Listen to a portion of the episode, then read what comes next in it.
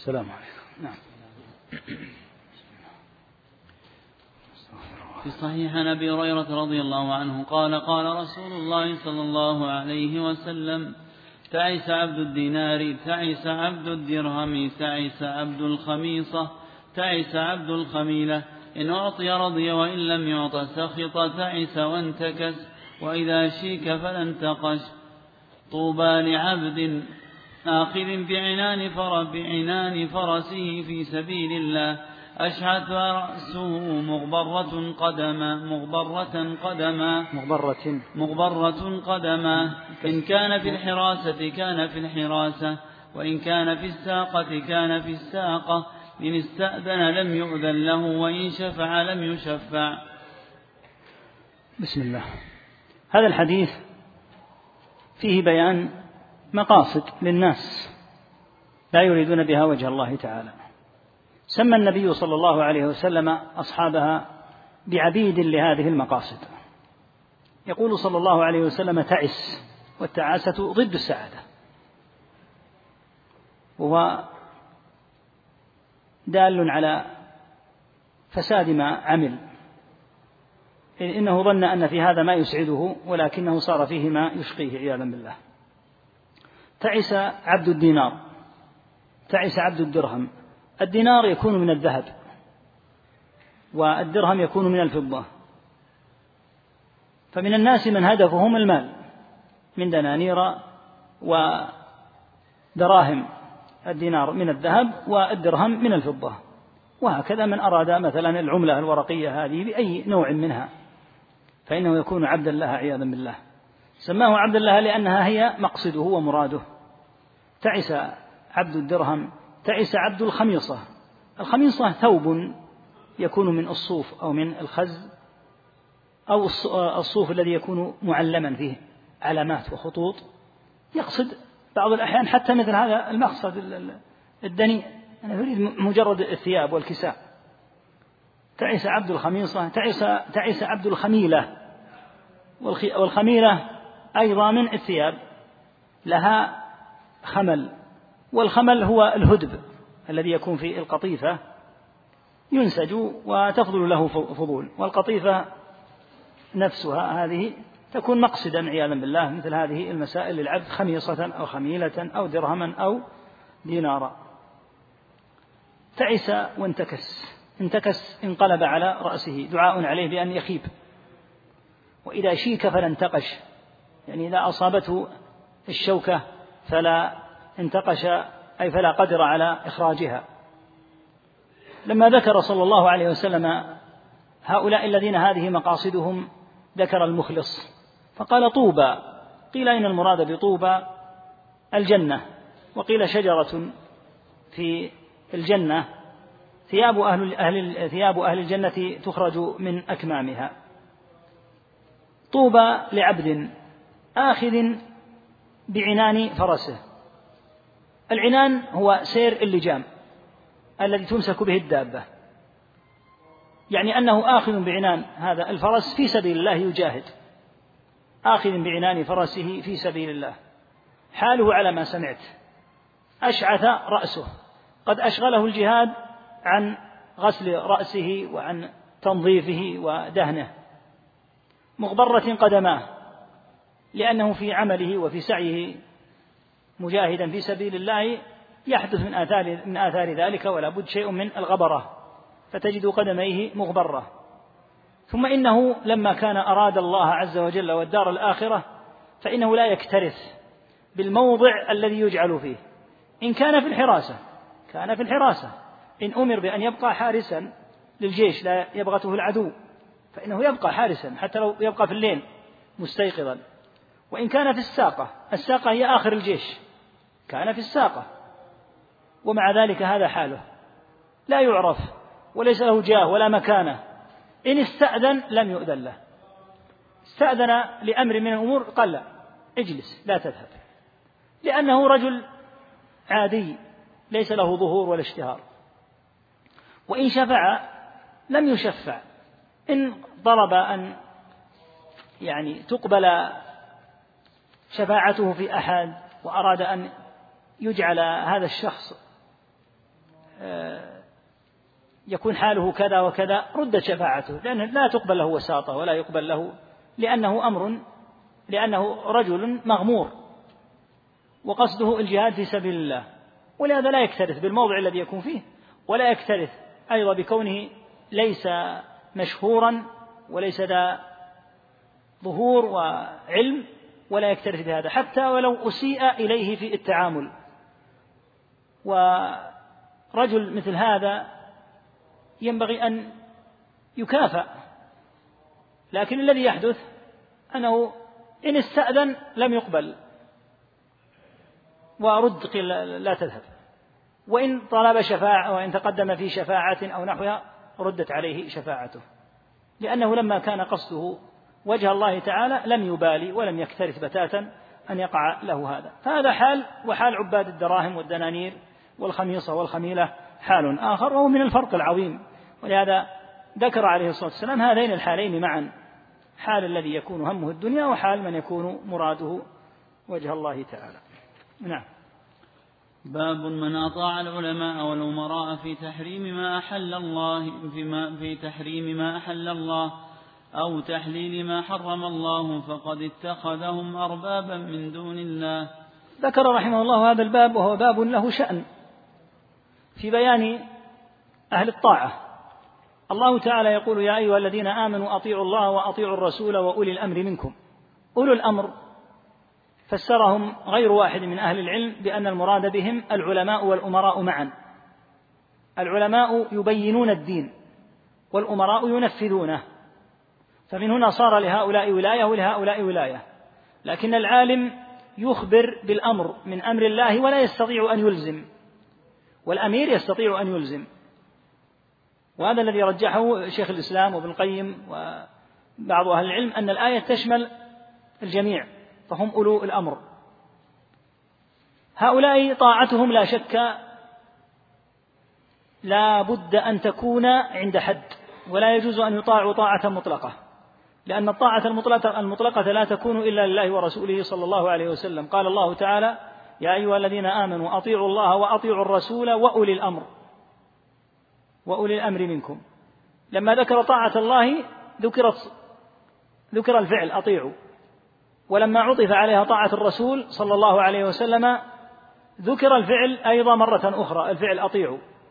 لأن الرسول صلى الله عليه وسلم طاعته مطلقة لأنه لا يمكن أن يأمر إلا بما فيه طاعة الله. لما جاءت طاعة ولي الأمر ما قال وأطيعوا أولي الأمر؟ قال وأولي الأمر. بيانا لكون طاعتهم بحسب طاعة الله فإن أمروا بشيء فيه معصية لله فلا يجوز أن يطاعوا. ولهذا ذكروا أن مسلمة بن عبد الملك قال لأبي حازم أليس قد أمرتم بطاعتنا؟ في قوله تعالى أطيعوا الله وأطيعوا الرسول وأولي الأمر منكم. قال أوليست قد نزعت منكم الطاعة بقوله فإن تنازعتم في شيء فردوه إلى الله والرسول. فالطاعة ليست مطلقة هنا الشيخ رحمه الله ذكر مسألة أن من أطاع العلماء أو الأمراء في قلب شيء من الشرع بأن يجعل الحلال حراما أو أن يجعل. بأن أو يجعل الحرام بأن يجعل الحلال حراما أو يجعل الحرام حلالا يعكس فالأمور المحرمة كالفواحش وشرب الخمور لو أن الأمراء أو أحدا من المفتين أفتى بأنها تحل فمن أطاعه في هذا التحليل فقد اتخذه ربا. هذا مقصد الباب. من أطاع العلماء والأمراء في تحريم ما أحل الله أو تحليل ما حرم الله فقد اتخذهم أربابا من دون الله. لأن الواجب أن ترد عليه أن يرد عليه أمره ولا يطاع. فإنه إذا أمر بأمر فيه معصية لله فالواجب أن ترد أن يرد عليه قوله. وأن لا يطاع. ولهذا لما أمر النبي عليه الصلاة والسلام بعض أصحابه في سرية أن يطيعوا أمير السرية فغضب أمير السرية عليهم وقال ألم يأمركم النبي صلى الله عليه وسلم بطاعتي؟ قالوا بلى. قال فاجمعوا حطبا. فأجمعوا حطبا وأمرهم أن يضربوا نارا فقال ادخلوها. حتى هم بعضهم أن يدخلها فقالوا إنما آمنا بالنبي عليه الصلاة والسلام فرارا من النار فكيف ندخلها؟ فلما أخبر النبي عليه الصلاة والسلام قال لو دخلوها ما خرجوا منها. إنما الطاعة في المعروف. قال صلى الله عليه وسلم لا طاعة لمخلوق في طاعة في معصية الخالق. فلا أحد يطاع نهائيا. لا الزوجة تطيع زوجها ولا العبد يطيع سيده ولا الولد يطيع أباه ولا الرعية تطيع ولاة أمورها في معصية الله تعالى. لأن معصية الله هي الأصل وما سواها فرع. فإذا جاء أمر من الطاعة الفرع على خلاف الطاعة الأصل رد على من أصدره. نعم. وقال ابن عباس يوشك أن تنزل عليكم حجارة من السماء. أقول قال رسول الله صلى الله عليه وسلم وتقولون قال أبو بكر وعمر. أبو بكر وعمر جاء عنهما رضي الله عنهما أنهما كانا يختاران للحاج أن يفرد الحج في سفرة وأن يجعل العمرة في سفرة وهذا جاء عن عمر وعن عثمان. وجاء في هذا عن أبي بكر من قول ابن عباس والذي أعرفه أنه جاء عن عمر وعن عثمان لكن قد يشعر هذا الخبر بأنه رأي لأبي بكر. أبو بكر وعمر ما مرادهما؟ أراد أن لا يخلى البيت لأن الناس إذا حجوا واعتمروا رجعوا فبقي البيت خاليا لا يعتمره أحد. فكان لهم رأي لم يلزموا به أحدا ولكنه رأي يشيرون به إشارة. على الحاج يريدون منه أن يفرد الحج فقط ولا يضم إليه العمرة. لماذا؟ قالوا حتى يعتمر مرة أخرى ولا يبقى البيت يمتلئ في فترة الحج ويخلو إلى مثلها أو يقل الآتي إلى مثلها من العام القادم.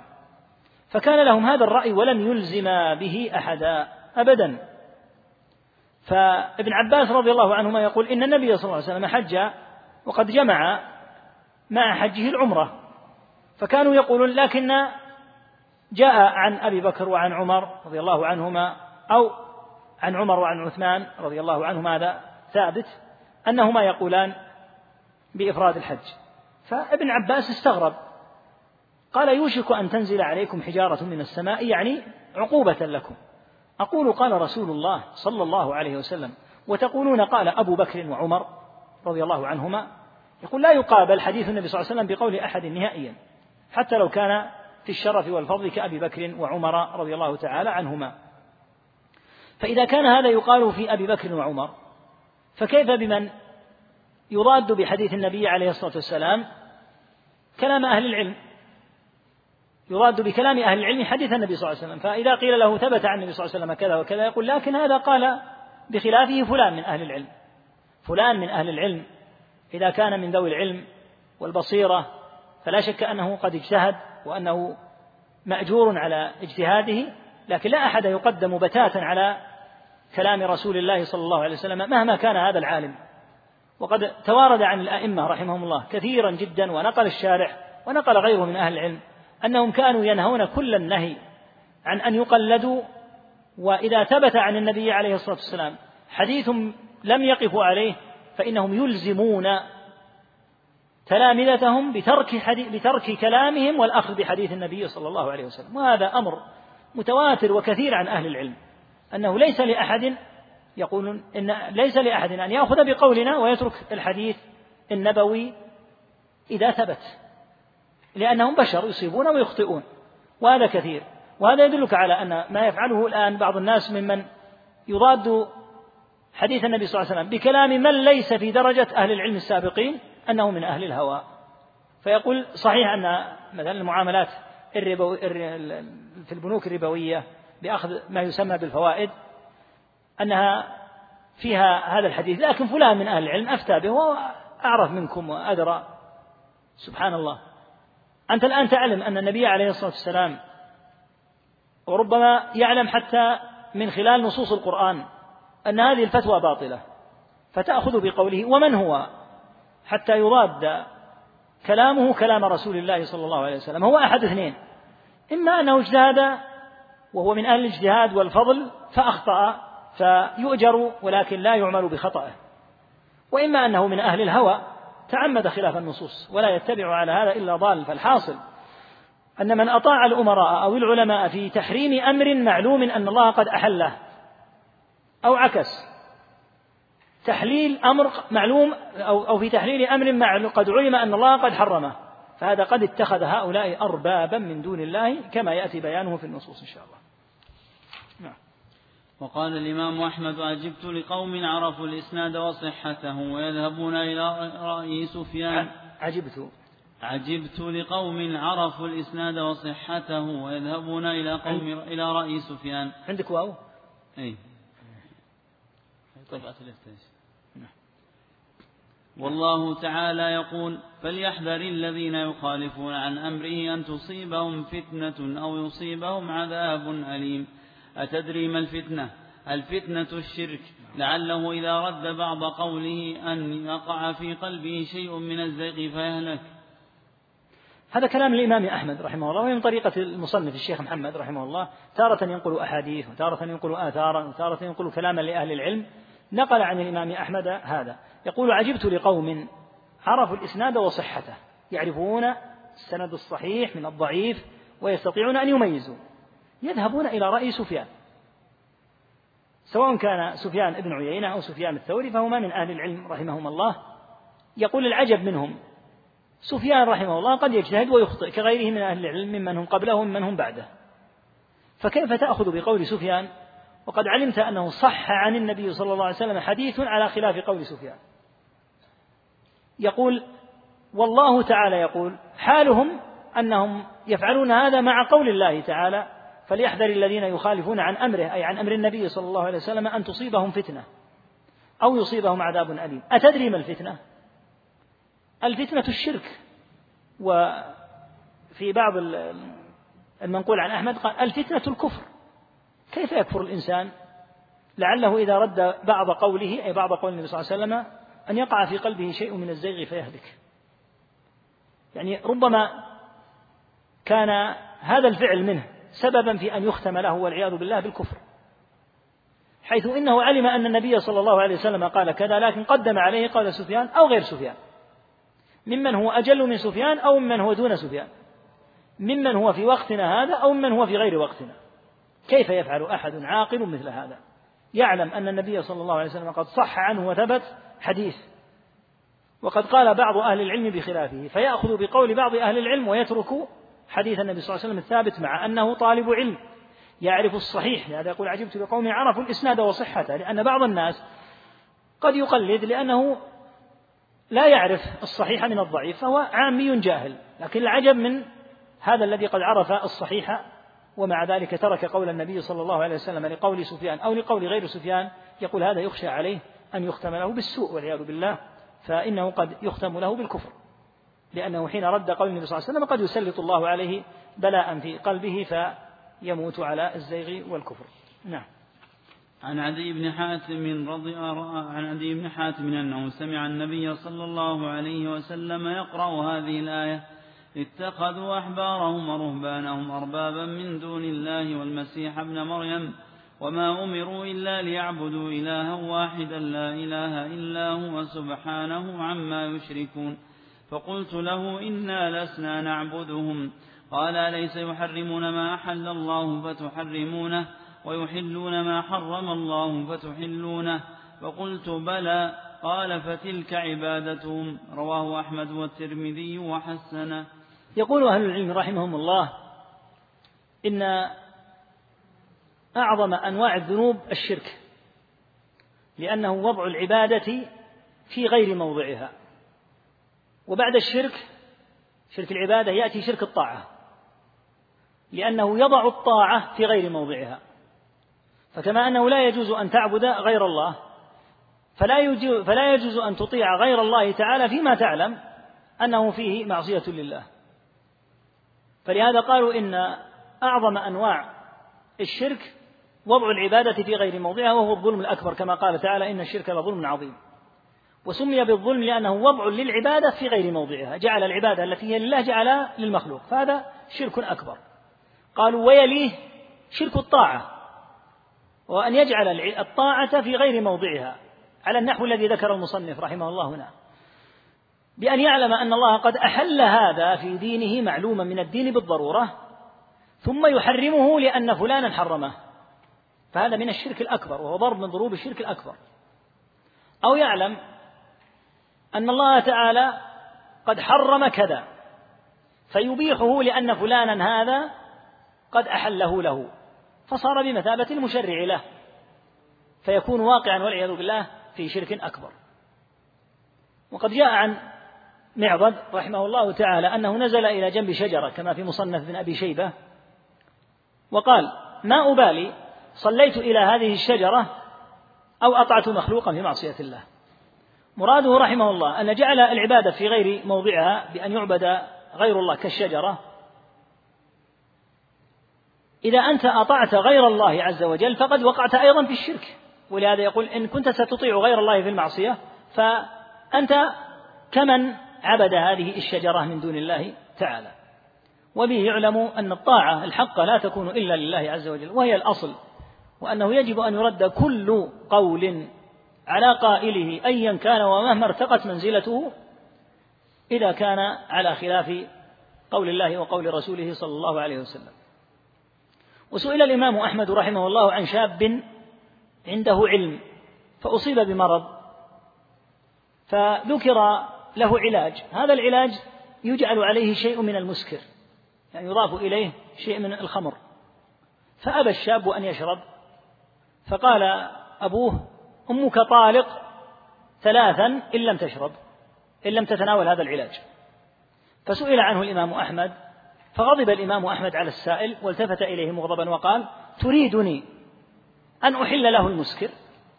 لا يشربه. يعني حتى لو طلقت أمه كون كون أبيه أحمق يطلق أمه وإلا اشرب تناول العلاج الذي فيه الخمر لا يعني ذلك أنه يطاع في مثل هذا. فالحاصل أن أحدا لا يطاع بتاتا في معصية الله. لا من حاكم ولا من والد ولا من سيد مع عبده ولا من زوج مع زوجته كما تقدم. والمطيع في مثل هذا لا شك أنه قد عصى الله قد اتخذهم أربابا. إذا كان يعلم أن هذا أمر محرم فاستحله وعمل على أساس أنه مباح. لماذا تعمل بهذا الأمر؟ قال لأن فلانا أباحه. هذا اتخاذ له ربا ولا شك قد اتخذه ربا بهذه الطريقة. فمن أحل ما حرم الله أو حرم ما أحل الله فإذا أطيع واتبع في هذا فالذي أطاعه قد اتخذه ربا. قد قال الله تعالى ولا يشرك في حكمه أحدا. وقرئت ولا تشرك في حكمه أحدا. فكما أنه لا يعبد إلا الله ولا يشرك في عبادة الرب أحدا كما تقدم في الآية فمن كان يرجو لقاء ربه فليعمل عملا صالحا ولا يشرك بعبادة ربه أحدا. فكذلك في الحكم لا يشرك مع الله تعالى أحد في الحكم بل الحكم لله وحده لا شريك له فمن أطاع في مثل هذه الأمور بأن أحل أله أحد حراما معلوما بينا أو حرم حلالا معلوما بينا فأطاع في هذا فقد اتخذ المطاع ربا من دون الله. نعم. باب قول الله تعالى ألم ترى إلى الذين يزعمون أن باب قول الله. باب؟ نعم باب قول الله. باب قول الله تعالى ألم تر إلى الذين يزعمون أنهم آمنوا بما أنزل إليك وما أنزل من قبلك يريدون أن يتحاكموا إلى الطاغوت وقد أمروا أن يكفروا به ويريد الشيطان أن يضلهم ضلالا بعيدا وإذا قيل لهم تعالوا إلى ما أنزل الله وإلى الرسول رأيت المنافقين يصدون عنك صدودا فكيف إذا أصابتهم مصيبة بما قدمت أيديهم ثم جاءوك يحلفون بالله إن أردنا إلا إحسانا وتوفيقا. هذه الآية عقد عليها المصنف رحمه الله تعالى بعد الباب السابق وهذا من حسن ترتيب الإمام رحمه الله. لما ذكر أن طاعة العلماء والأمراء في غير معصية الله تجعلهم متخذين أربابا من دون الله ذكر هذه الآية التي تناولت ما يتعلق بهذا الموضوع. يقول تعالى معجبا من حال هؤلاء الذين يزعمون أنهم قد آمنوا بالنبي صلى الله عليه وسلم وبما أنزل من قبله. ألم تر إلى الذين يزعمون أنهم آمنوا بما أنزل إليك وما أنزل من قبلك؟ يريدون أن يتحاكموا إلى الطاغوت. الطاغوت هنا كما ذكر ابن كثير رحمه الله تعالى هو التحاكم إلى غير الكتاب والسنة. تقدم أن الطاغوت هو المعبود من دون الله إذا كان راضيا. ولكن في مثل هذا الموضع المراد بالطاغوت هو التحاكم إلى غير الكتاب والسنة. يريدون أن يتحاكموا إلى الطاغوت وقد أمروا أن يكفروا به ويريد الشيطان أن يضلهم ضلالا بعيدا. وإذا قيل لهم تعالوا إلى ما أنزل الله وإلى الرسول رأيت المنافقين يصدون عنك صدودا.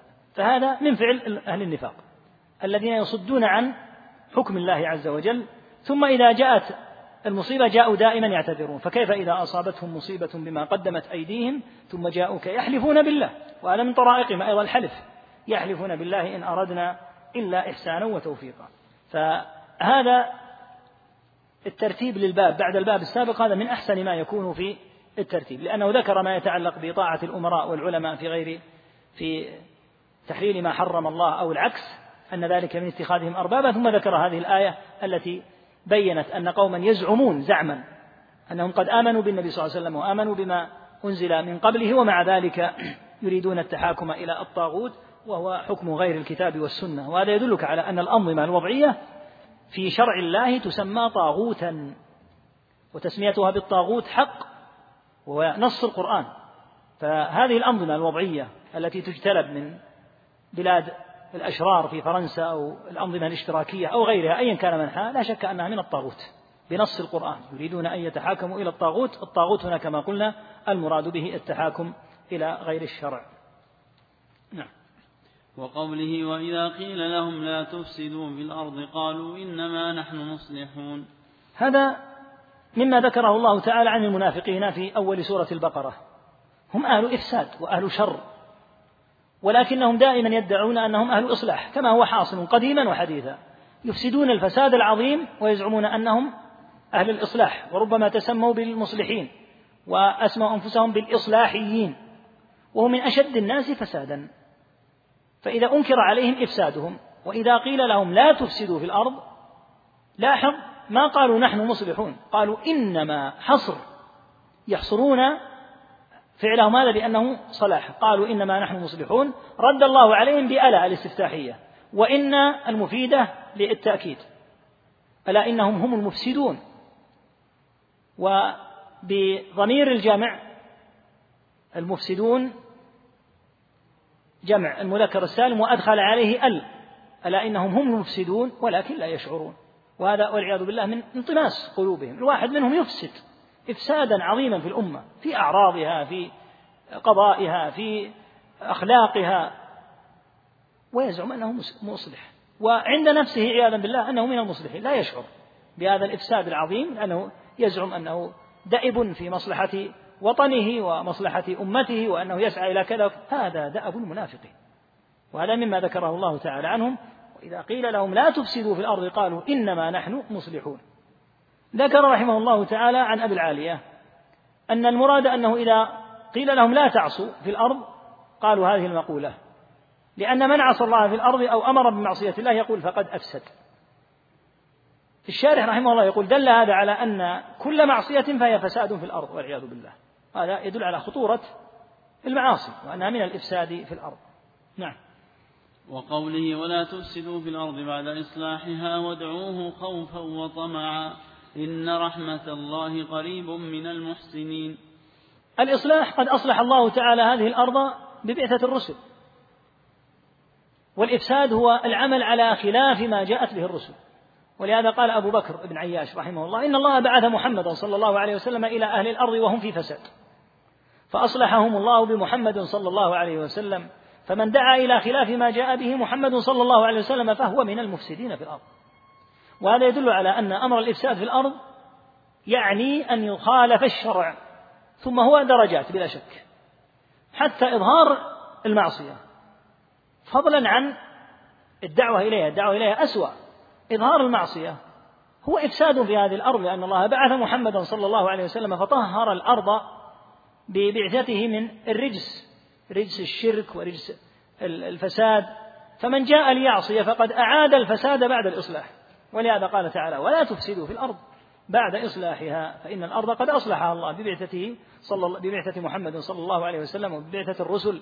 فمن جاء مضادا لما بعثوا به فقد أفسد فيها بعد إصلاحها. نعم. وقوله أفحكم الجاهلية يبغون ومن أحسن من الله حكما لقوم يوقنون. تقدم التعريف بالجاهلية وأنها الحالة التي كان عليها الناس قبل النبوة. فمن هؤلاء الذين قد انتكست مفاهيمهم من يحب حكم الجاهلية ويقدمه على حكم الله تعالى.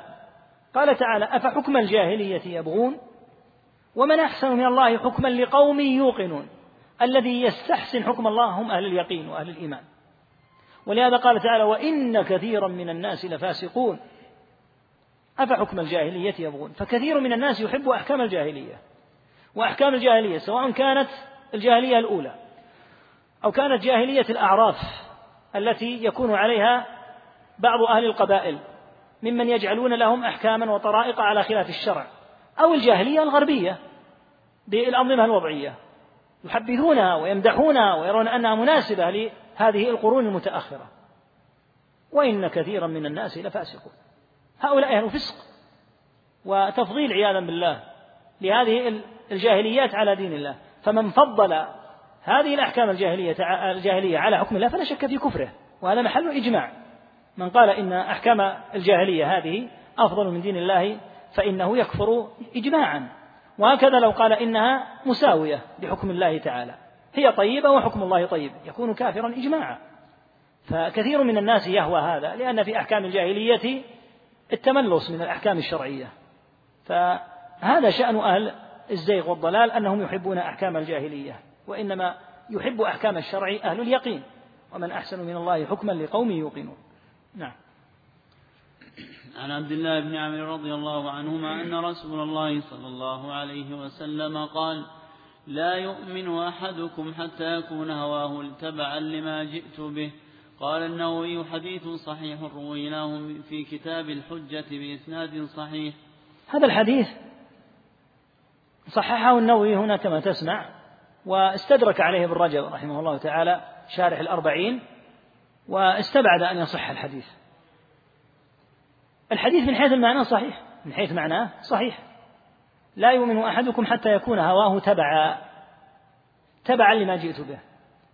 فإذا كان عند الإنسان مشتهى ورغبة معينة ثم إن الشرع جاء على خلاف هذا المرغوب عند العبد المؤمن فإنه يترك هواه ويتابع الشرع ويجعل نفسه وراء الشرع ولا يعكس فيجعل هواه مقدما على الشرع فإن هذا فعل أهل الزيغ والضلال. فالمؤمن الحق من يترك هواه لأجل حكم الله تعالى. فلهذا جاء هذا الحديث بهذا اللفظ لا يؤمن أحدكم حتى يكون هواه تبعا لما جئت به. وهذا يعني أن الإنسان سيترك مفاهيم بحسب المجتمعات كما تقدم. المجتمعات يسود فيها مفاهيم خاطئة. فمثلا المجتمع في جزيرة العرب قد يوجد فيه مفاهيم خاطئة. في مصر مفاهيم خاطئة. في العراق في الشام في بلاد العجم في بلاد العرب فالمؤمن الحق الذي إذا علم من حكم الله شيئا على خلاف هذا الذي نشأ عليه تركه. وإن كان يهواه وإن كان قد تربى عليه وإن كان قد ألفه يتركه ويجعل الشرع هو المقدم. هكذا يكون أهل الإيمان يجعلون أهواءهم تبعا لما جاء به صلى الله عليه وسلم. نعم. وقال الشعبي كان بين رجل من المنافقين ورجل من اليهود خصومة ورجل ورجل من اليهود خصومة فقال اليهودي نتحاكم إلى محمد لأنه عرف أنه لا يأخذ الرشوة وقال المنافق لأنه عرف أنه لا يأخذ الرشوة وقال المنافق نتحاكم إلى اليهود لعلمه أنهم يأخذون الرشوة. فاتفقا أن يأتيا كاهنا في جهينة فيتحاكما إليه فنزلت ألم تر إلى الذين يزعمون الآية؟ وقيل نزلت في رجلين اختصما فقال أحدهما نترافع إلى النبي صلى الله عليه وسلم وقال الآخر إلى كعب بن الأشرف ثم ترافعا إلى عمر فذكر له أحدهما القصة فقال للذي لم يرض برسول الله صلى الله عليه وسلم أكذلك فقال نعم فضربه بالسيف فقتله جاء في سبب نزول الآية ما ذكره الشعبي رحمه الله وما ذكر هنا من أن رجلين اختصما أحدهما يهودي والآخر منافق. اليهودي يعلم أن رسول الله صلى الله عليه وسلم لا يأخذ الرشوة.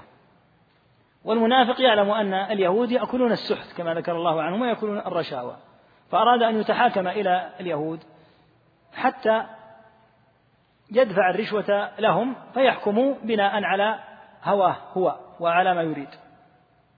اليهودي يعلم أن محمدا صلى الله عليه وسلم صادق.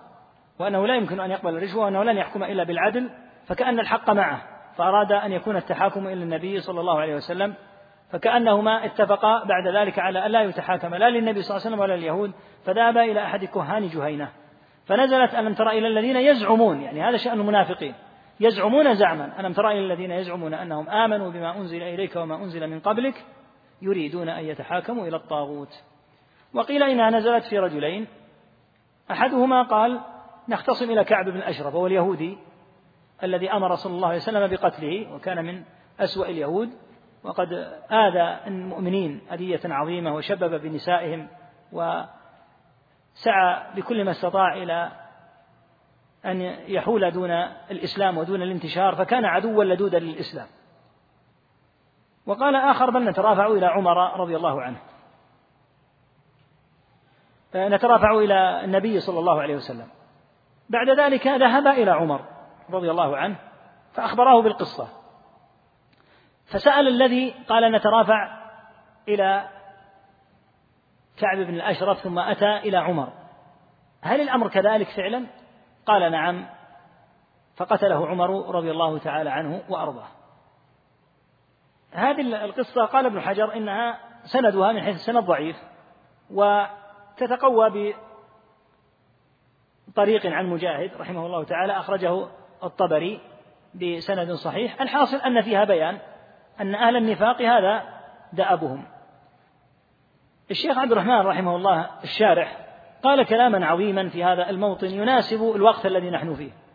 قال في الشرح رحمه الله وفيما قاله الشعبي ما يبين أن المنافق أن المنافق يكون أشد كراهة لحكم الله ورسوله من اليهود والنصارى. ويكون أشد عداوة منهم لأهل الإيمان كما هو الواقع في هذه الأزمنة وقبلها من إعانة العدو على المسلمين وحرصهم على إطفاء نور الإسلام والإيمان. ومن تدبر ما في التاريخ وما وقع منه في الوقائع عرف أن هذا حال المنافقين قديما وحديثا. كلام في غاية الحسن. هكذا أهل النفاق. ويضرون بعض الأحيان ضررا أشد من ضرر اليهود والنصارى لأن اليهود والنصارى واضحون جليون. لكن المنافق المندس بين المسلمين يوصل إليهم الضرر وكأنه واحد منهم. يقول في الخبر هذا دلالة على أن اليهودي على أن المنافق يحب أن يتحاكم إلى اليهود والنصارى ولا يريد أن يتحاكم إلى دين الله عز وجل وبالفعل كما قال هذا شأن المنافقين قديما وحديثا. نعم. باب من جحد شيئا من الأسماء والصفات. أي من أسماء الله تعالى وصفاته. الله تعالى أثبت الأسماء والصفات والواجب على المؤمن أن يثبت ما أثبته الله ويثبت ما أثبته رسوله صلى الله عليه وسلم. فمن جحد شيئا ما أثبته الله أو أثبته الرسول صلى الله عليه وسلم فقد جاء بأمر عظيم جدا هائل لأنه ينفي أمرا أثبته الله. ولما ذكر رحمه الله تعالى أمر الأسماء والصفات نحب أن نذكر القواعد التي يقوم عليها منهج أهل السنة في الأسماء والصفات بإيجاز. وهي ذكرها الشيخ صالح الفوزان وفقه الله في كتابه عقيدة التوحيد وهو كتاب نافع جدا. عقيدة التوحيد وبيان ما يضادها. كتاب سهل جدا العبارة. وجربناه مع الطلاب وسهل عليهم فهم كثير من مسائل العقيدة لأن الشيخ وفقه الله جعله ميسرا. يقوم منهج أهل السنة في الأسماء والصفات على خمس قواعد. القاعدة الأولى إثبات ما أثبته الله ورسوله من هذه الأسماء والصفات على ظاهرها على ظاهرها الواضح الجلي منها. من غير تحريف ولا تعطيل ومن غير تكييف ولا تمثيل. الثاني نفي المشابهة عن هذه الأسماء والصفات. كما تثبت فإنك تنفي عنها أن تكون مشابهة لأسماء الله وصفاته. ودل على القاعدتين قوله تعالى ليس كمثله شيء وهو السميع البصير القاعدة الثالثة أن أهل السنة لا يتجاوزون القرآن والحديث. في إثبات هذه الأسماء والصفات. فلا يقدمون عقولهم أو أذواقهم أو أهواءهم إنما تؤخذ الأسماء والصفات من القرآن والسنة أي أنها توقيفية لا تؤخذ إلا من النصوص. القاعدة الرابعة أن معنى هذه الصفات واضح محكم بين جلي. يمكن أن يفسر ويبين كالاستواء. ما معناه الاستواء على العرش؟ معناه العلو على العرش والارتفاع على العرش فيفسر المعنى. القاعدة الخامسة أنهم يقولون إن كيفية هذه الأسماء والصفات لا يحيط بها ولا يطلع عليها إلا الله. إذا فهم يثبتون المعنى وينفون عن أنفسهم العلم بالكيفية. كما قال مالك رحمه الله الاستواء معلوم أي معناه؟ والكيف مجهول لأن كيفيته إلى الله سبحانه وتعالى والإيمان به واجب والسؤال عنه بدعة. فمن جحد شيئا من الأسماء والصفات فقد رد آية من كتاب الله أو حديثا ثابتا عن النبي صلى الله عليه وسلم. نعم. وقول الله تعالى وهم يكفرون بالرحمن. كان كفار قريش يكفرون بهذا الاسم العظيم الرحمن. وإذا قيل لهم اسجدوا للرحمن قالوا وما الرحمن؟ وقال تعالى وهم يكفرون بالرحمن. وفي حديث صلح الحديبية أن النبي عليه الصلاة والسلام لما أمر الكاتب أن يقول اكتب لما أمر الكاتب أن يكتب بسم الله الرحمن الرحيم اعترض سهيل بن عمرو قبل أن يسلم رضي الله عنه وقال لا نعرف الرحمن اكتب باسمك اللهم فكانوا لا يقرون باسم الرحمن. فهذا يدل على أن أن أول من جحد الأسماء والصفات أو شيئا من الأسماء والصفات هم كفار قريش. وهم سلف طالح فاسد لكل من أنكر الأسماء والصفات. فكما أننا نقول إنا نثبت الأسماء والصفات لورودها في القرآن والسنة وهذا هو مذهب السلف فيقال من نفى أسماء الله وصفاته فسلفه هم الكفار عياذا بالله. لأن أول من أنكر هذه الأسماء أو شيئا منها هم كفار قريش بنص القرآن. وإذا قيل لهم اسجدوا للرحمن قالوا وما الرحمن؟ قال تعالى وهم يكفرون بالرحمن. فيجب أن يعلم أن أمر الأسماء والصفات أمر عظيم والواجب أن يثبت لله تعالى وأن يتحاشى المؤمن أن يرد على الله تعالى ما أخبر به عن نفسه. قال تعالى قل أأنتم أعلم أم الله؟ هل أنت أعلم من الله عز وجل؟ ربك يسمي نفسه باسم وتقول لا يليق ويتصف بصفة وتقول لا يليق. أنت الذي تعلم الله بالذي يليق؟ أتدري من الذي يخبرنا بالذي لا يليق؟ هو الله نفسه تعالى. قال تعالى وما ينبغي للرحمن أن يتخذ ولدا. أرأيت النفي؟ الله لا يترك النفي للناس ينفون عنه ما شاءوا. فكيف بما أثبت كيف ينفونه؟ فالنفي ليس لك والإثبات ليس لك.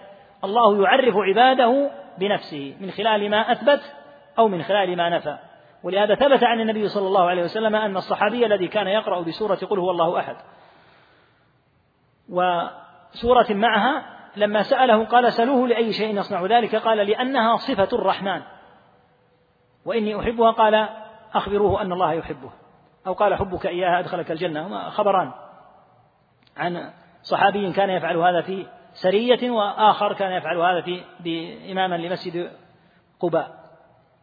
يقول لأنها صفة الرحمن. تأمل سورة الإخلاص. ما الذي فيها؟ فيها إثبات ونفي. قل هو الله أحد إثبات. الله الصمد إثبات. لم يلد ولم يولد نفي. ولم يكن له كفوا أحد. نفي.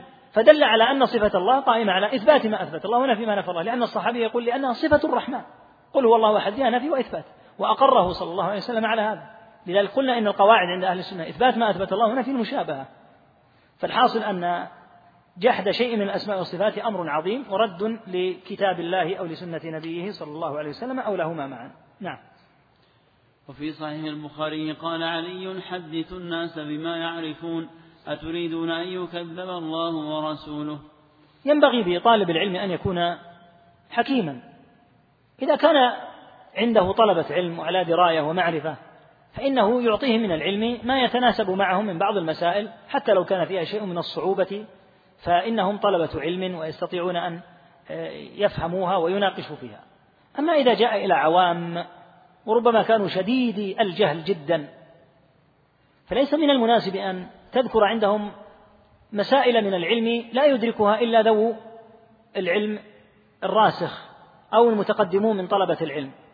فمن السفه العظيم أن تأتي إلى هؤلاء العوام فتطرح عليهم مسائل من العلم دقيقة جدا أو بعض المسائل التي قد يسيئون فهمها. الواحد منهم قد لا يحسن الوضوء والصلاة وقد لا يعرف معنى لا إله إلا الله فتخوض به في مسائل من العلم قوية وشديدة عليه. فقد يتسبب هذا في أنه يردها. يقول لا لا يصلح هذا لا يمكن أن يقال هذا. فتسببت أنت الآن في أن يكذب الله ورسوله. حدث الناس بما يعرفون. يقول الشارح لعل علي رضي الله عنه قال هذا بسبب أنه في زمنه انتشر القصاص. الذين يحدثون بالذي له أصل والذي ليس له أصل. بعضه صحيح وبعضه غير صحيح. هذا شأن القصاص الذين لا يميزون. فهذا يسبب إرباكا على الناس بما قد يترتب عليه أن بعضهم يرد الحق لأنه سمع الحق وسمع معه باطلا أو بعض الحق لم يستطع أن يتبينه ويتفهمه لأنه من ذوي الجهل الشديد وعرضت عليه قضايا لا يفهمها أو يسيء فهمها. فحدثوا الناس بما يعرفون. أتريدون أن يكذب الله ورسوله؟ أتريد أنت إذا طرحت مثل هذه المسائل أن تكون العاقبة أن يكذب الرب ويقال هذا كلام غير صحيح وباطل مع أنه من كلام الله أو كلام رسوله فضع الأمور في مواضعها. ولهذا ذكر الشيخ المصنف هنا رحمه الله آه، الشارح رحمه الله أن شيخه الشيخ المصنف رحمه الله لا كان لا يحب أن يقرأ على الناس إلا ما ينفعهم في أصل دينهم وعبادتهم ومعاملاتهم. لهذا كان ينهى الشيخ محمد رحمه الله ينهى عن قراءة بعض كتب ابن الجوزي مثل كتاب المنعش والمرعش والتبصرة ونحوها مما تقل الفائدة فيه ويشغل عن ما هو أهم منه. فالحاصل أن هذا مما ينبغي أن يلاحظه طالب العلم وأن يضع الأمور في مواضعها وأن يقيم نوع المتلقين هل هم من طلبة العلم أو هم من العوام؟ فيكون كلامه بحسب ذلك. نعم. وروى عبد الرزاق عن معمر عن ابن عن ابن طاووس عن أبيه عن ابن عباس أنه رأى رجلا انتفض لما سمع حديثا عن النبي صلى الله عليه وسلم لما سمع حديثا عن النبي صلى الله عليه وسلم في الصفات استنكارا لذلك. فقال ما فرق, ما فرق هؤلاء؟ يجدون رقة عند محكمه ويهلكون عند متشابهه. انتهى. ابن عباس رضي الله عنهما حدث بحديث عن النبي صلى الله عليه وسلم كما يحدث الصحابة رضي الله عنهم. هذا أمر معروف مألوف. حدث بحديث فيه صفة من صفات الله تتلقى بظاهرها ويؤمن بها كما تقدم. فهذا الرجل استنكر هذه الصفة وانتفض. كأنه لم يرق له هذا الحديث. فاستغرب ابن عباس هذه الطريقة التي ليست من طريق من طرائق أهل الحق والخير. قال ما فرق هؤلاء؟ الفرق هو الخوف. يجدون رقة عند محكمه. الشيء الذي يفهمونه ويعرفونه ترق قلوبهم ويلينون له ويحبونه ويهلكون عند متشابهه. ويهلكون ويهلكون عند متشابهه. الشيء الذي يشتبه عليهم يهلكون عنده بأن يجحدوه أو يفعلوا فعل هذا الرجل بأن ينتفض وأن يستنكر هذا الذي سمعه لأنه اشتبه عليه. ولا شك أن الأسماء والصفات ليست متشابهة قطعا لأنها محكمة كما قلنا. لكن بالنسبة لهذا الرجل الذي انتفض تشابه عليه هذا الأمر ولم يكن عنده محل القبول مع أنه عند ابن عباس محل القبول لذلك لم يكن عند ابن عباس متشابها. لهذا قال إن هؤلاء يهلكون عندما يتشابه عليهم الأمر. أما هو عند ابن عباس وأمثاله من الراسخين فهو واضح المعنى. الحديث الذي في الصفات واضح المعنى يثبت على ظاهره. لكن هذا الرجل لما لم يرق له هذا الحديث انتفض يعني كراهية لما سمع من هذا الحديث. فقال ابن عباس هذه المقالة يهلكون عند متشابهه ويجدون الرقة عند محكمه. يعني أنهم أهل هوى. الذي يروق لهم يقبلونه والذي لا يروق لهم يصيبهم هذا تصيبهم هذه الكراهية له. نعم. ولما سمعت قريش رسول الله صلى الله عليه وسلم يذكر الرحمن أنكروا ذلك فأنزل الله فيهم وهم يكفرون بالرحمن. نعم تقدم الحديث وقيل إن سبب نزول قوله عز وجل وهم يكفرون بالرحمن الحديث هذا هو ثابت الحديث هذا قوله صلى الله عليه وسلم هذا ما صالح عليه محمد صلى الله عليه وسلم رسول الله فقالوا لو كنت رسول الله ما قتلناك. فلما قال للكاتب اكتب بسم الله الرحمن الرحيم قالوا لا نعرف الرحمن أما الرحمن لا نعرفه. ولكن اكتب باسمك اللهم. يعني أنهم جحدوا هذا الاسم. ومثل ما تقدم أول من جحد هذه الأسماء والصفات هم هؤلاء الكفار. فحري بمن يعقل أن لا يكون هؤلاء سلفه بل يأخذ سلفه رسول الله يجعل سلفه رسول الله صلى الله عليه وسلم والصحابة من المهاجرين والأنصار والتابعين الذين كانوا يثبتون هذه الصفات فإنهم كانوا يثبتون ما أثبت الله. أما الجحد فإنه لا يكون مسلكا سليما لأهل الإيمان. نعم. باب قول الله تعالى يعرفون نعمة الله ثم ينكرونها وأكثرهم الكافرون. ذكر رحمه الله تعالى الباب على هذه الآية يعرفون نعمة الله. قيل إن المراد بنعمة الله هنا محمد صلى الله عليه وسلم وقيل أصناف النعم التي ذكرت في سورة النحل فإن سورة النحل تسمى سورة النعم. ذكر الله فيها أنواعا كثيرة جدا من النعم. فذكر الله عنهم هذه الخصلة أنهم يعرفون نعمة الله لكنهم والعياذ بالله ينكرون هذه النعمة. والعبد لا يكون شاكرا للنعمة إلا إذا حقق أمورا ثلاثة. الأمر الأول يتعلق بالقلب والأمر الثاني يتعلق باللسان والأمر الثالث يتعلق بالجوارح. أما القلب فهو الإقرار والإعتراف بأن النعمة من الله ويعتقد أن هذه النعمة من الله تعالى. وأما اللسان فأن يحدث بنعمة الله وأما بنعمة ربك فحدث ويحمد الله ويشكره ويثني عليه على هذه النعمة. وأما الجوارح فهو أن يستعمل النعم التي أعطاه الله في طاعته ولا يجعل هذه النعم وسيلة من وسائل معصيته.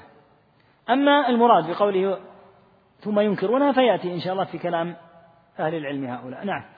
قال مجاهد ما معناه؟ هو قول الرجل هذا مالي ورثته عن آبائي وقال عون بن عبد الله يقولون لولا فلان لم يكن كذا. وقال قتيبة يقولون هذا بشفاعة آلهتنا. ذكر رحمه الله تعالى هذه الأقوال الثلاثة في المراد بإنكار النعمة. منهم من يقول إنه قول الرجل هذا مالي ورثته عن آبائي. كما تقدم أو يأتي في حديث الأقرص الأبرص والأقرع أنهما قال إنما ورثت كابرا عن كابر. وهذا أخذناه من من قبلنا وهذه أموالنا وكأن هذه الأموال قد حازوها بأنفسهم. هذه الأموال الله تعالى هو الذي يسرها لك ولمن كان قبلك. فيقولون هذه أموالنا ورثناها عن آبائنا. ولا يخبرون بهذا إخبارا. ما يقول إني ورثت هذه البيت عن أبي؟ وورثت هذا المال عن أبي. هذا مجرد إخبار ما فيه إشكال. لكنهم يقولونه كفرا وإنكارا لنعمة الله عز وجل. القول الثاني أنه المراد به التشريك في المشيئة. لولا الله لولا فلان لم يكن كذا. يجعل الأمر مثلا نقول لولا الطبيب لمات المريض. لولا أن السيارة مؤمنة وجيدة وصناعتها سليمة لهلك الراكب. يجعل الأمر راجعا إلى المخلوق. ولا شك أن هذا من المنكر العظيم. فإذا كان قولك لولا الله وفلان مما ينكر ولا يجوز. قال عليه الصلاة والسلام فمن قال ما شاء الله فليفصل بينهما ثم شئت. فقولك لولا الله وفلان منكر. قولك ما شاء الله وشاء فلان منكر. فتقول لولا الله ثم فلان. وتقول ما شاء الله ثم شاء فلان. فكيف بمن يقول لولا فلان؟ يقول لولاك ما كان كذا وكذا. أو لولا فلان لولا الطبيب لولا الأمير لولا العالم لولا الجار لولا الذي أنقذ صاحب السيارة لولا مثلا رجال الدفاع المدني. لا احترق الناس ونحو ذلك. كل هذا لا يجوز. والواجب أن تحال النعمة إلى الله أولا فلا يحيل النعمة إلى غير الله فيقول لولا فلان لكان كذا بل يقال لولا الله ولا بأس أن يقول ثم فلان بالحرف ثم الذي يفيد التراخي. نعم. الأمر القول الآخر أنهم يقولون هذا الذي حصل لنا من النعمة الله في أمن في وطن أو عافية في جسم أو تجارة ربحت. يقول هذا بسبب أن آلهتنا أن آلهتنا شفعت. هم كانوا يتقربون إلى الأنداد هذه. فيقول هذا بسبب شفاعتها. أرأيتم؟ لما تقربنا لها شفعت لنا عند الله فيسر لنا هذا النجاح. وعلى هذا هذا الوجه الثالث لا يمكن أن يقوله مسلم بتاتا. لكن الوجه الأول والثاني قد يقع فيه. بعض المسلمين فيكون هذا نوعا من أنواع إنكار النعمة. نعم. وقال أبو العباس بعد حديث زيد بن خالد الذي فيه أن الله تعالى قال أصبح من عبادي مؤمن بي وكافر. الحديث وقد تقدم. وهذا كثير في الكتاب والسنة يذم سبحانه من يضيف إنعامه إلى غيره ويشرك به. قال بعض السلف هو كقولهم كانت الريح طيبة والملاح ونحو, ونحو ذلك مما هو جار على ألسنة كثير. أبو العباس هو ابن تيمية رحمه الله والحديث تقدم حديث زيد بن خالد رضي الله عنه. وابن تيمية علق عليه ونقله الشيخ هنا يقول إن الرب عز وجل في كتابه والنبي صلى الله عليه وسلم في السنة تجد في النصوص الذم لمن يضيف النعمة إلى الله النعمة من الله تعالى هو الذي يسرها وسهلها. فيجيء هذا العبد ويضيف هذه النعمة التي أوصلها الله إلى غير الله كما تقدم في الأمثلة السابقة. فهذا ضرب من ضروب الشرك اللفظي الذي لا يجوز أن يقع فيه المسلم. ثم ذكر بعض الأمثلة عليه. يقول قال بعض السلف هو كقولهم كانت الريح طيبة والملاح حاذقا. يعني إذا وصلت السفينة وسلمها الله عز وجل من الغرق قالوا الملاح القائد هذا كان حاذقا يحسن قيادة السفينة. والريح أيضا كانت طيبة. يقول هذا جار على ألسنة كثير وهو صادق رحمه الله. هذا كثير جدا في الناس إلى اليوم. فإذا نجا أحد من حادث بعد توفيق الله عز وجل قالوا السائق هذا لولا أن السائق هذا جيد وماهر لا حصلت الكارثة وحصلت الوفاة. هذا بسبب أن السائق دقيق ونبيه ويحسن قيادة السيارة ونحو ذلك يقول مما هو جار كثير على ألسنة الناس ولا يزال هذا إلى اليوم والله المستعان. ترغبون يا أخوان الأسبوع القادم يكون فيه درس أو الاختبارات؟ الشيخ والله إحنا الشيخ يوسف الغفيص عنده درس الأسبوع القادم. سم؟ الشيخ يوسف عندنا درس له مستمر الأسبوع القادم. ماشي. إذا إن شاء الله نواصل. اليوم أخذنا نحو من ثمانية دروس. إن شاء الله تعالى نحاول نأخذ يعني عددا في الأسبوع القادم بإذن الله. فيصير المتبقي لعله يكون إن شاء الله يعني أقل من الثلث. فيخصص له يوم يعلن إن شاء الله الإخوة في ذاك اليوم عن يوم. لعلنا نأتي من العصر إن شاء الله تعالى إلى العشاء وننهي إن شاء الله الكتاب.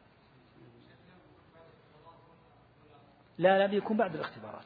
أنا ما عندي مانع يكون في الاختبارات لكن قد يصعب على الإخوان هذا. الإخوة لعلهم إن شاء الله يعلنون. يكون يعني تتابعون الأخوة إن شاء الله في الموقع أو كذا. ونتفق على يوم يكون فيه مدة. واحتمال أنه يكون إما في الإجازة أو يكون بعد رمضان بعد عودة الدروس. لكن نخشى أنه يكون فاصل طويلا. فلو تنسقون مع الإخوة تشوفون الأحسن لكم. هل تريدون إن شاء الله تعالى في أول الإجازة نأخذ لنا قبل قبل الدورات العلمية يوما وننجز إن شاء الله المتبقي فيه إن شاء الله عز وجل. أو نرجئه إذا كان أحد سيسافر إلى بلده أو كذا نرجئه إلى ما بعد رمضان. يعني يشوفوا الإخوان لعل الأخوة ينسقوا مع الشيخ إن شاء الله ويشوف الأكثر وال...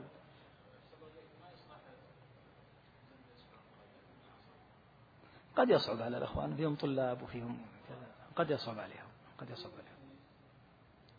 على كل شوفوا خياراتكم لعل تبلغون الشيخ بخياراتكم وأنا إن شاء الله تعالى ما عندي إشكال إن شاء الله تعالى بإذن الله. إيه هذا السبب بعض الإخوة قد يسافر. على كل نسقوا معهم إن شاء الله يسهل الله الأمر. عادة نجعل يوم خميس عادة يا شيخ. أعطينا يوم كامل. يوم؟ يوم خميس. إيه؟ إن كان مناسب للإخوان ممكن يكون خلاص. إذا نسقوا مع الشيخ. إذا ناسبكم يوم خميس. أي هذا إن شئتم يعني. ينسق على يوم إن شاء الله تعالى إذا ناسبكم إن شاء الله تعالى وسيعلن عنه يعني سيعلن ويكون إن شاء الله واضحا إن شاء الله عز وجل. يقول الأخ هل شروط قبول العمل النية ومتابعة الرسول صلى الله عليه وسلم محصورة في العبادات أو تشمل غيرها من المعاملات؟ المقصود يعني هذين الشرطين ما يتقرب به إلى الله عز وجل. لكن مثلا أكلك لعشائك الليلة. نعم يمكن أن تطلب به التزود على طاعة الله هذا أمر آخر. لكن لا تأثم. لو أن الإنسان مثلا أتى وكان غرضه أن يشبع نفسه. هذا أمر آخر. المقصود بالعمل الذي يخلص لله عز وجل فيه ويأثم الإنسان إذا لم يخلص فيه ولم يجعله على هدي النبي صلى الله عليه وسلم العمل العبادي كالصدقة والصلاة. النوم مثلا لو أن إنسانا نام مبكرا وقصده أن يقوم ليصلي من آخر الليل وليدرك صلاة الفجر يؤجر بالنية على نيته. لكن إذا قيل لابد من إخلاص العمل يعني يأثم الذي لا يخلص. فلو جاء إنسان وكان غرضه الأكل يشبع. ما نقول يأثم لأن الأكل هذا من حيث هو ليس عملا عباديا. لكن لو أصلح النية يجازى وعلى نيته. لكن لا يقال إن الذي لم ينوي بأكله التزود على الطاعة يأثم لا إنما هذا في العمل العبادي. يقول التحاكم إلى المحاكم الوضعية. لا يجوز. أما عدم وجود محاكم شرعية محل تفصيل. هل هم سيحكمون بحكم يطابق الشرع أو غيره؟ محل تفصيل. يقول هل كل من لم يحكم ما أنزل الله كافر؟ أم هناك تفصيل؟ لا شك أن هناك تفصيلا. الحكم بغير ما أنزل الله من حيث هو يقال إنه كفر بلا شك كما قال الله. هذا الكفر هل هو أكبر أم أصغر؟ هناك صور يتفق أهل العلم جميعا على أنها من الشرك الأكبر. منها إذا اعتقد أن حكم الطواغيت هؤلاء الأنظمة الوضعية أو غيرها يجوز التحاكم إليه. فقط إذا اعتقد أنه يجوز كفر. حتى لو قال إن الشرع أفضل. هذا المعنى. يعني إما أن يقول إن الأنظمة الوضعية أفضل فهذا كافر إجماعا. أو يقول مساوية فهذا كافر إجماعا. أو يقول الشرع أفضل وأحسن للناس.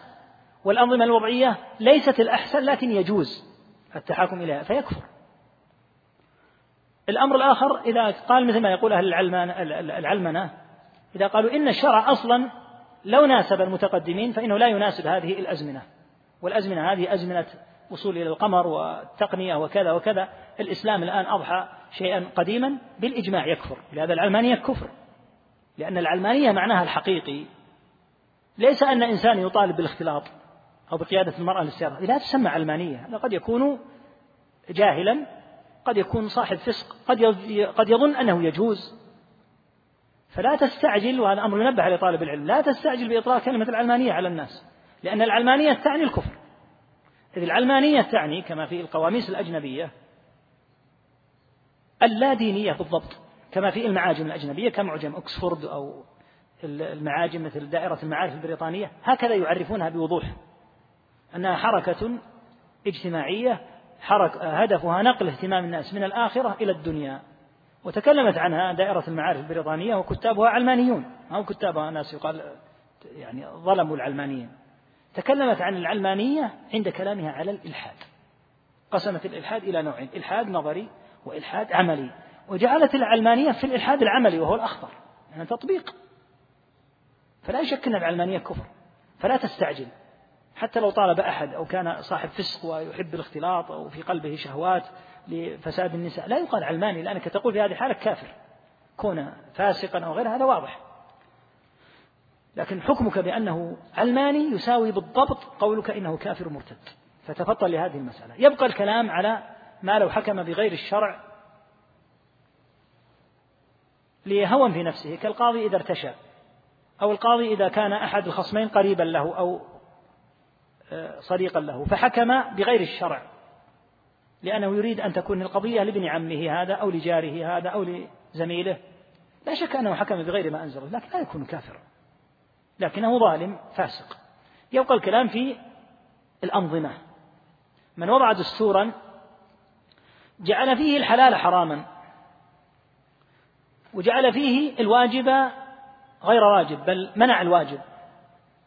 وقلب الحق باطلا والباطل حقا فهذا لا يقال إن قضيته كقضية القاضي الذي ارتشى أو نحوه لأن هذا قلب الحق باطلا والباطل حقا. فمثل ما يقول يعني الشيخ محمد بن إبراهيم والشيخ أيضا صالح الفوزان وغيرهم يقول هذا كفر لا يمكن أن يقال الذي جعل الزنا مباحا وجعل التعدد ممنوعا حراما وجريمة يعاقب عليها هذا قلب الحق ليست القضية أنه ارتشى أو أنه له هوى. يقول هل يمنع الثناء على السائق؟ لا لا يمنع الثناء على السائق إذا كان يحسن القيادة لكن لا يحال الخير إليه. لا يقال لولا أنه ماهر وأنه جيد لوقع الحادث يقال من فضل الله عز وجل أن يسر العافية من هذا الحادث وغيره حتى لو كان هادئا. السائق بعض الأحيان يكون في غاية الهدوء ويأتيه الحادث ليس القضية قضية الأمر راجع إلى هدوءه أو غيره. هذه إذا شاء الله عز وجل البلية جاءت. يقول صفة الهرولة تثبت الله نعم كما في الحديث. أتاني يمشي أتيته هرولة كسائر الصفات. إذا قلنا الحديث القدسي لفظه ومعناه من الله فهل هذا معناه أن الحديث القدسي غير مخلوق؟ ككلام الله كلام الله كله غير مخلوق سواء القرآن أو الحديث القدسي. إذا تردد العمل بين الرياء والإخلاص فهل يترك العمل؟ يستعين بالله عز وجل يجدد نيته وإذا كان عملا مما يخفى يخفيه حتى يتحقق له الأمر إن شاء الله.